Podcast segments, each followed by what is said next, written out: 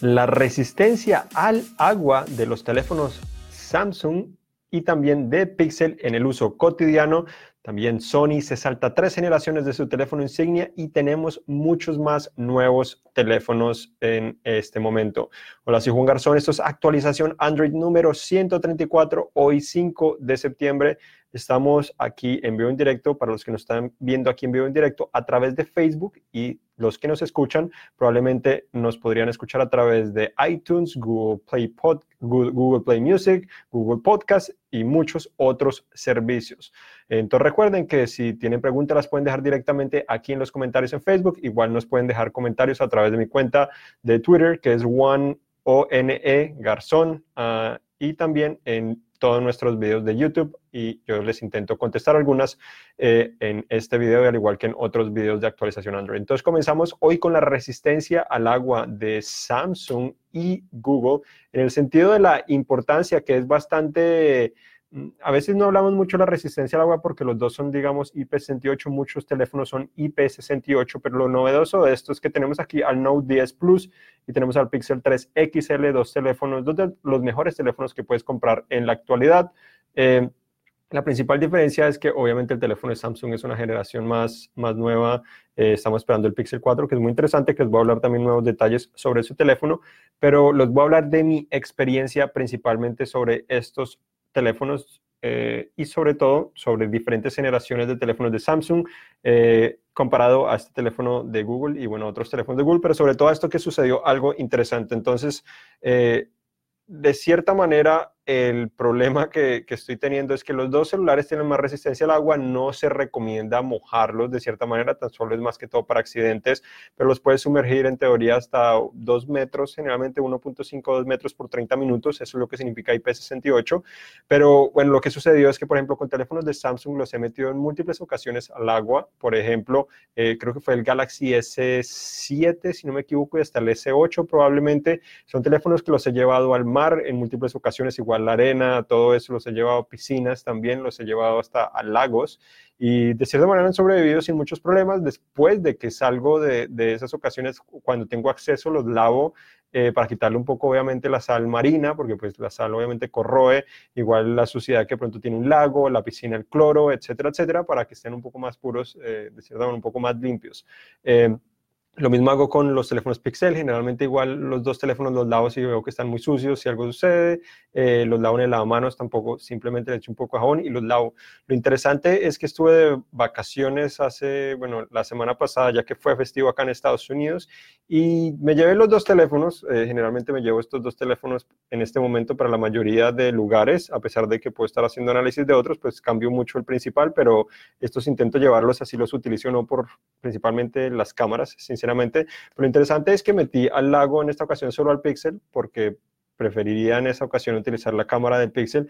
Y lo que sucedió es que, bueno, pues está funcionando relativamente sin problemas, todo funciona eh, bien, no se apagó, todo funcionó exactamente. Lo interesante es que al día siguiente o a los dos días eh, pude ver que lo, cuando lo estaba utilizando, el lente de la cámara y los dos lentes de la cámara frontal, la trasera eh, y las dos frontales se estaban opacando por la humedad, como si se les hubiera entrado agua. Al parecer sí, sí, sí les entró agua, no lo he puesto en arroz ni nada similar, lo puse en arroz tan solo por unas horas, lo cual no significa mucho realmente, pero me pareció interesante que básicamente realizando...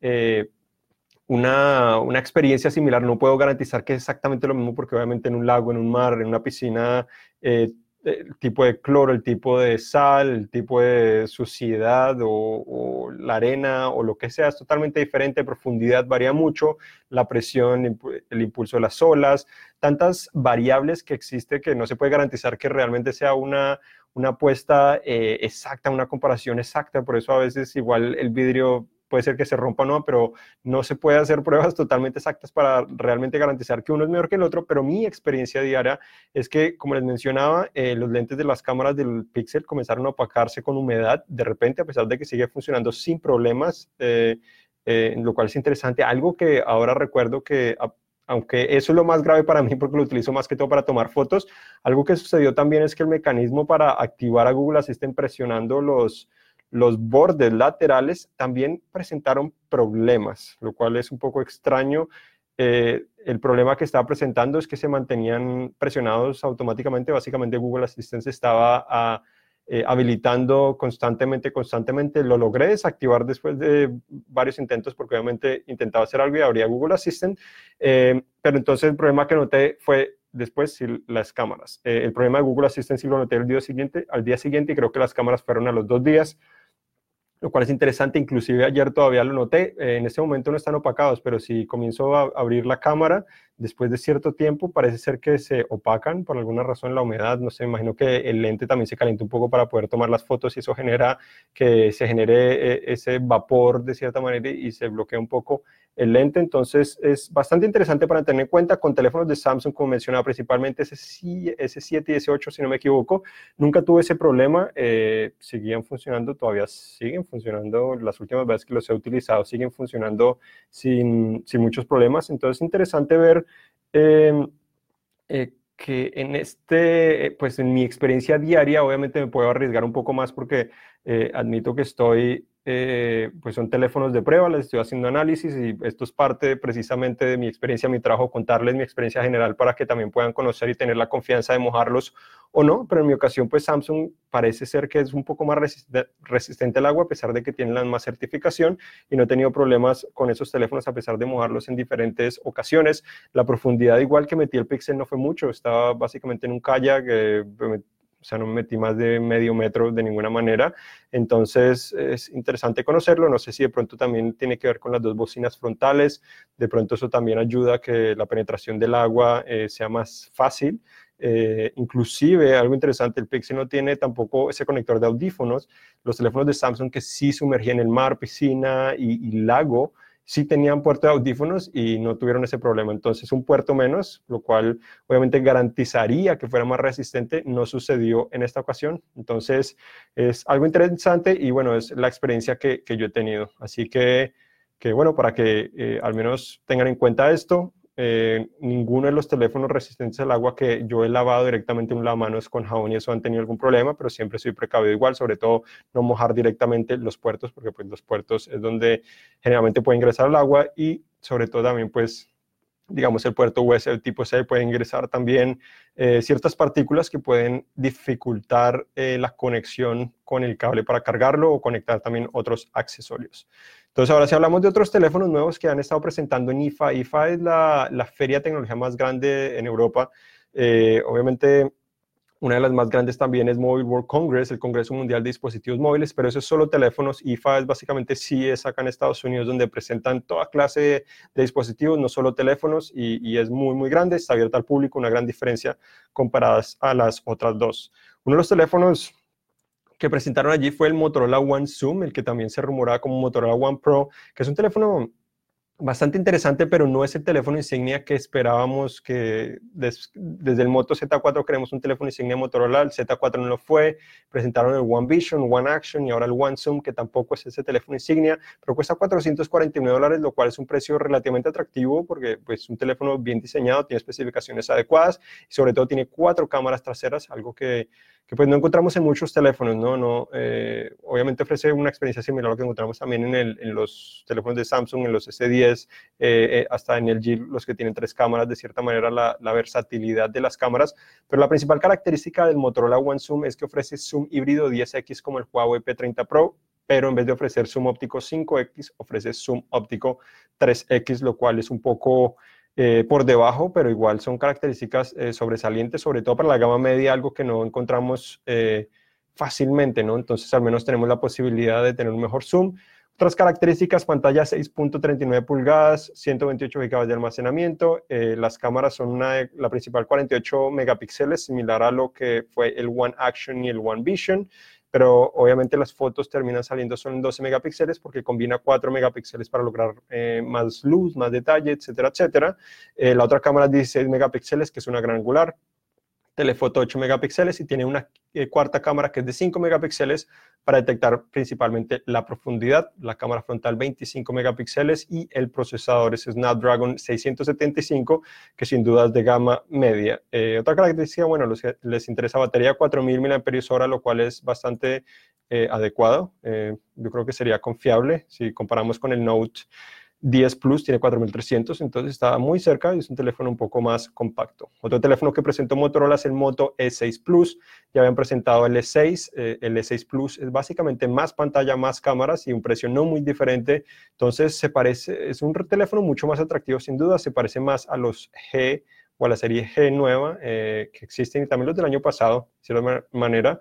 Eh, entonces tiene una parte brillante, la parte trasera no es de vidrio como en los G, eh, sino que es de plástico, pero brillante, muy atractiva. Tiene una pantalla con una pequeña ceja, pequeños biseles y un precio de 139 euros, que es cerca de 150 dólares, muy, muy, muy interesante. Y más cámaras porque tiene dos cámaras traseras en vez de solo una, lo cual pues es, es bueno ver a, a, este precio.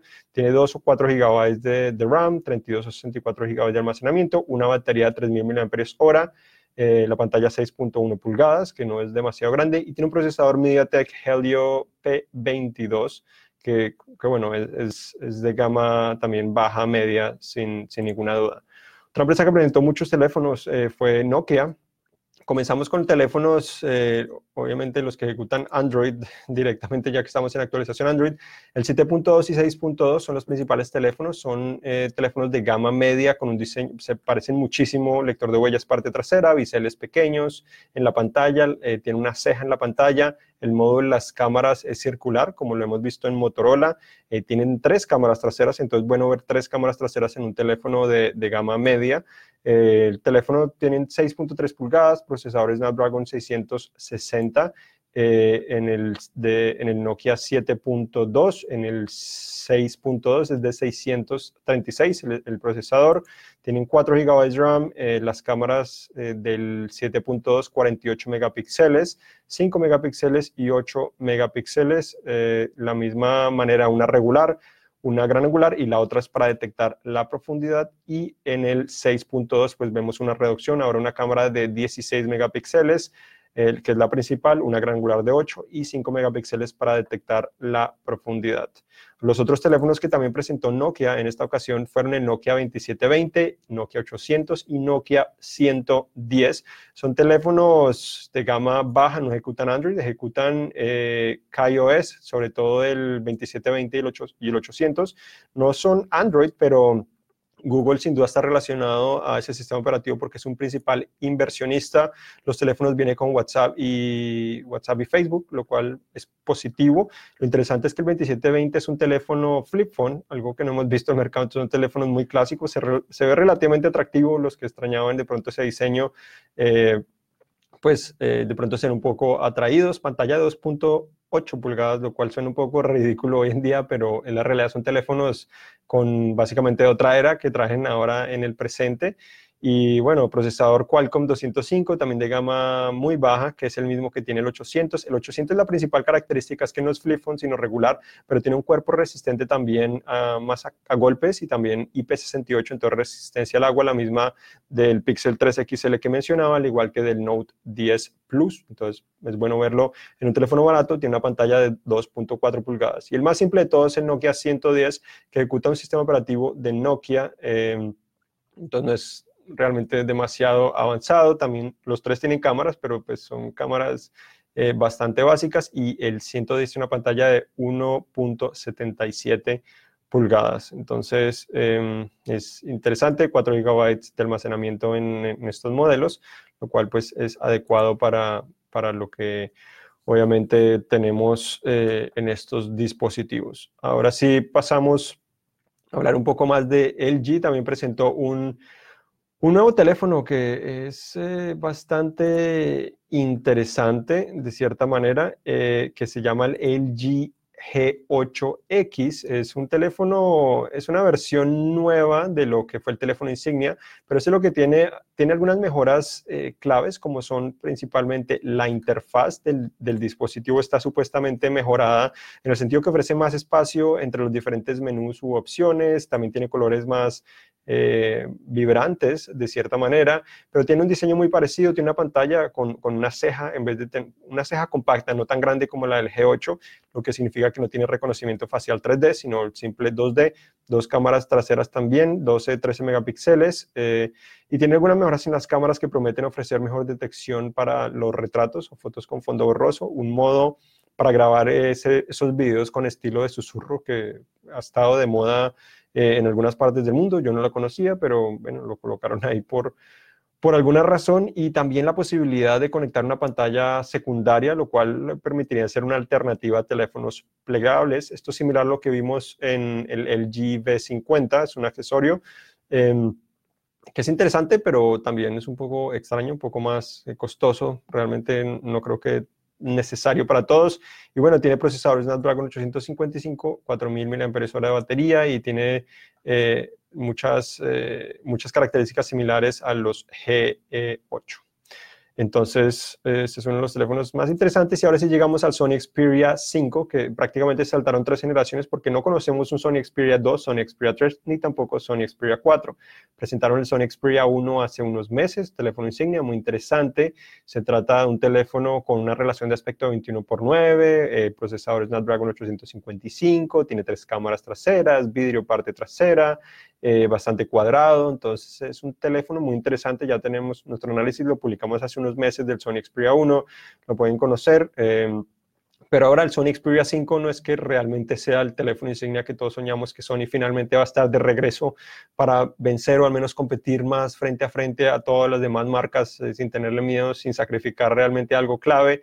Eh, en realidad es básicamente la versión compact del Sony Xperia 1. Entonces, eh, tiene el mismo diseño cuadrado, eh, relación de aspecto 21 x 9, tiene tres cámaras traseras, pantalla 6.1 pulgadas en vez de 6.5 pulgadas, 6 GB de RAM, el Snapdragon 855, entonces bastante sobresaliente en todo el sentido de la palabra, tan solo es una versión compacta. Entonces, no es necesariamente lo más emocionante, pero es bueno que igual Sony le siga apostando a versiones compactas, solo que con, ese, con el nombre yo creo que confunde un poco porque Sony Xperia 5, no Sony Xperia 1 Compact, no, no tengo ni idea, o Sony Xperia 2 a lo mejor. Pero bueno, ese, ese es el caso. Ahora sí, pasamos a hablar de otras noticias. También Google está actualizando Google Assistant para permitir controlar o activar llamadas de voz y video a través de WhatsApp. Entonces, algo muy positivo. WhatsApp es una de las aplicaciones más utilizadas en el mundo y ahora podemos hacerlo directamente con Google Assistant. Entonces, Google Assistant sigue mejorando poco a poco. También se filtró una imagen de ese teléfono Motorola que no conocemos, que tendría un diseño parecido al, al OnePlus 7 Pro, entonces con una cámara escondida básicamente en el borde superior, solo aparece cuando lo necesites y biseles muy pequeños. No se conoce el nombre ni realmente qué más podría ofrecer, pero eso es lo que tiene. Otra actualización de Google Assistant es relacionada al modo de ambiente, que ahora Google está permitiendo... Em, convertir teléfonos y tabletas en una clase de pantalla inteligente similar a lo que encontramos en, Google Nest Hub, como se llama ahora, o Google Home Hub, como se llama anteriormente, igual Lenovo Smart Display. Entonces, eh, ofrece una experiencia similar, no exactamente lo mismo, ni tampoco es exactamente eh, lo mismo que encontrábamos, digamos, en el Pixel 3 con el stand, pero es algo muy similar eh, ese, modo se podrá activar cuando estás cargando los dispositivos o colocando las tabletas directamente en su dock especializado para de carga. Por el momento tan solo estaría funcionando con el Nokia 7.2 y 6.2 que recién anunciaron, igual que el Lenovo Yoga Smart Tab, eh, igual que la Lenovo eh, Smart Tab M8, que son dos tabletas también nuevas de, de, la empresa. Entonces son los primeros dispositivos, no conocemos si realmente se podría, ah, si podría llegar a otros dispositivos en un futuro, pero bueno, es algo positivo. Ojalá todos los teléfonos Android y tabletas tendrían eh, esa posibilidad, si todos podemos disfrutar un poco más de Google Assistant sin necesidad de comprar una pantalla inteligente. Lenovo también presentó otra pantalla inteligente de 7 pulgadas llamada Lenovo Smart Display 7 eh, exactamente lo mismo que ofrecía la de 8 y la de 10. La de 10 es una de mis favoritas principalmente para la cocina porque tiene una pantalla grande, el diseño es un poco diferente, la bocina está en la parte inferior en vez de la parte lateral y ofrece pues prácticamente las mismas funciones. Em, entonces es algo, eh, es algo positivo. Entonces encuentras Google Assistant, YouTube, puedes reproducirlo ahí directamente. Tiene una calidad de sonido eh, adecuada para, para, su pequeño tamaño y un precio de 130 dólares, lo cual es, es económico. Por otra parte, también se filtró un video del Pixel 4 en el cual nos muestran el Pixel 4 en color negro y blanco. Eh, se ve por eh, todo el detalle, lo que a mí más me sorprendió es, obviamente, parte trasera es muy brillante, el módulo de las cámaras es gigante, dos cámaras, al parecer, eh, seguimos apostando a dos cámaras, no sé si de pronto hay una tercera cámara que es de tiempo de vuelo, difícil de notarlo, pero lo interesante es que el borde lateral o el marco lateral del dispositivo es tipo mate en vez de lo demás todo brillante, entonces es bastante cuadrado, un poco extraño, me parece. Eh, no lo he visto en persona, no puedo decir qué tan atractivo es, pero es un poco extraño. Y sobre todo la parte frontal tiene también biseles grandes, em, sobre todo la parte superior para integrar todos los sensores de Soli. Em, entonces, esa, es una de las principales novedades. No sabemos qué tan bien va a funcionar ni qué tanto va a funcionar, pero eso es lo que se ha al menos eh, conocido al momento. Y también Best Buy precisamente publicó una página donde permite conocer los, eh, algunos detalles del teléfono generales y también para que te puedas inscribir a recibir más información. Los detalles es que dice lo que se llaman estos gestos que se, se llamarían motion sense. No permiten controlar por completo el dispositivo, todas las funciones, lo cual esperábamos, pero es lamentable igual porque no sabemos qué tan limitado va a ser y también que no va a funcionar en todas partes. Entonces, según recuerdo, porque cambiaron un poco la escritura que tenían ahí, decía que iba a funcionar en, en, la mayoría de partes de Europa, Estados Unidos, pero no iba a funcionar en Japón, por ejemplo. Entonces sabemos que este teléfono va a llegar a esos países, al menos. Y bueno, esas son las, eh, al menos lo que reveló. Estamos ansiosos por saber más. Samsung también eh, reveló que el Galaxy Fold está disponible desde el 6 de septiembre en Corea y en las próximas semanas en en Estados Unidos, según Bloomberg, eh, ese teléfono llegará a Estados Unidos o estará disponible, se podrá comprar a partir del 27 de octubre y ahora incluye un nuevo servicio Samsung Premier Services que básicamente te permite llamar por teléfono a expertos del teléfono para recibir ayudas, información, eh, consejos de cómo utilizar el dispositivo para intentar obviamente ofrecer una mejor experiencia. Y algo extraño es que también la empresa canceló las órdenes eh, de los que habían realizado la eh, habían comprado a través de preventa acá en Estados Unidos directamente con Samsung porque ya Best Buy había cancelado eso, lo cual es un poco extraño después de que anuncian que va a estar disponible, que lo cancelen. es un poco raro, pero está dando 250 dólares eh, en crédito de cierta manera para poder comprar algo en, en samsung.com, que es la, la tienda de, de, la empresa. Bueno, entonces hasta aquí llegamos. Vamos a, ver si logro contestar alguna de las preguntas que nos están haciendo. Eh, John pregunta, ¿cuál es mejor, el Galaxy Note 10 o el S10 Plus? Bueno, ya hay un comparativo. Eh, decir mejor es un poco relativo. Mejor, yo considero el mejor teléfono de Samsung, sin duda, es el Note 10 Plus que sea mejor para ti, eso sí es cuestión tuya, dependiendo de qué quieres buscar y cuánto quieres gastar, ¿no? En realidad, el S10 Plus ofrece muchas de las experiencias que encuentras en este dispositivo, la experiencia general muy similar, de un poquitico más lento en algunas ocasiones, no tienes el lápiz óptico, entonces si vas a utilizar el lápiz, óptico, pues el Note 10 es mejor, las cámaras son muy parecidas, em, sobre todo porque eh, los S10 ya recibieron diferentes actualizaciones que lo colocan muy al par. Este ofrece eh, de pronto algunas pequeñas mejoras, son muy pequeñas, no creo que sean muy grandes, y también algunas nuevas funciones. Entonces dependería del precio, si tienes el S10 Plus, y eh, no creo que valga la pena comprar el, Note 10 eh, de ninguna manera. Eh, pierde el conector de audífonos también, el Note 10 no tiene ranura micro SD, el Note 10 Plus sí, eso depende, depende de esas cosas. Si estás mirando cuál comprar de los dos, pues depende sinceramente de la diferencia de precio. ¿Qué más? Carlos dice que su S10 se está quedando después de que lo actualice. Imagino que está ah, refiriendo a que se pone lento. Eh, bueno, no sé cuál actualización exactamente habla, pero a veces lo que sucede con los teléfonos después de mucho uso se vuelven lentos y por eso a veces nos frustramos y queremos cambiar de teléfono. Pero también si lo resetean, formatean, comienzan otra desde cero, muchas veces mejora la experiencia, se vuelven mucho más rápido porque a través del tiempo van almacenando basuras, cosas que no necesariamente utilizas. Entonces eso generalmente ayuda y eso es un consejo que, que yo se los doy si tienen un teléfono de, mucho tiempo y están un poco frustrados. Em, ¿Qué más? Francisco dice que se acaba de comprar el Note 10, que si le podría decir algunas aplicaciones eh, para para sacarle más provecho. Eh, que muy buen podcast y que saludos. Bueno, saludos, muchas gracias por el comentario. Espero que compartan este podcast con sus amigos para que también formen parte de esta comunidad de actualización Android, para pues que valga la pena seguir haciendo esto sin duda, para que nos conozcan más, eh, no solo aquí en Facebook Live, sino a través de todos los servicios que les dije. Entonces, sacarle provecho, bueno, depende de lo que quieres utilizar. La mayoría de aplicaciones eh, que utilizabas en otros dispositivos Android también te servirán sacarle más provecho ahí. Obviamente, si dibujas mucho, utilizas el S Pen, pues aplicaciones para dibujar también le, sacan provecho. Algo que estamos haciendo, eh, comenzamos a hacer actualización Android Pro, que es la versión más producida, que colocamos un video ya grabado, no es en vivo, lo colocamos directamente en YouTube, igual que nuestra página web. Em, ahí estamos, estoy, ya llevo varias semanas, estamos haciendo la semanal y varias semanas al final, hacia el final del, del show, estoy eh, sugiriéndoles algunas aplicaciones para probar, no, no necesariamente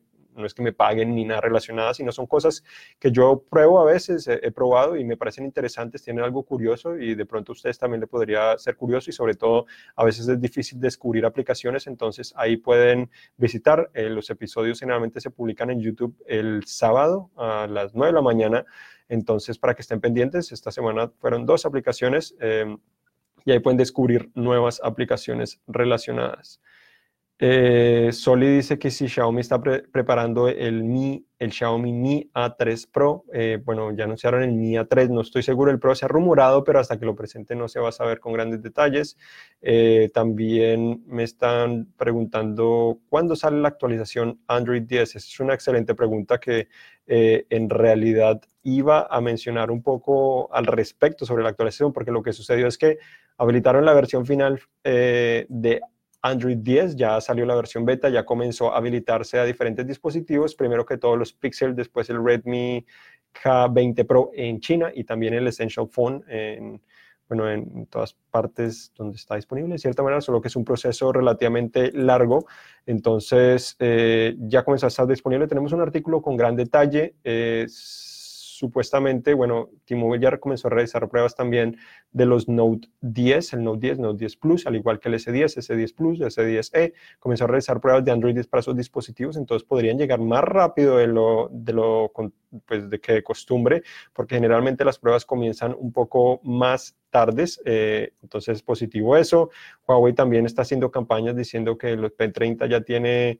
Eh, ya tiene Android 10 eh, de alguna manera, eh, al menos esperamos que la actualización también llegue muy pronto, entonces interesante.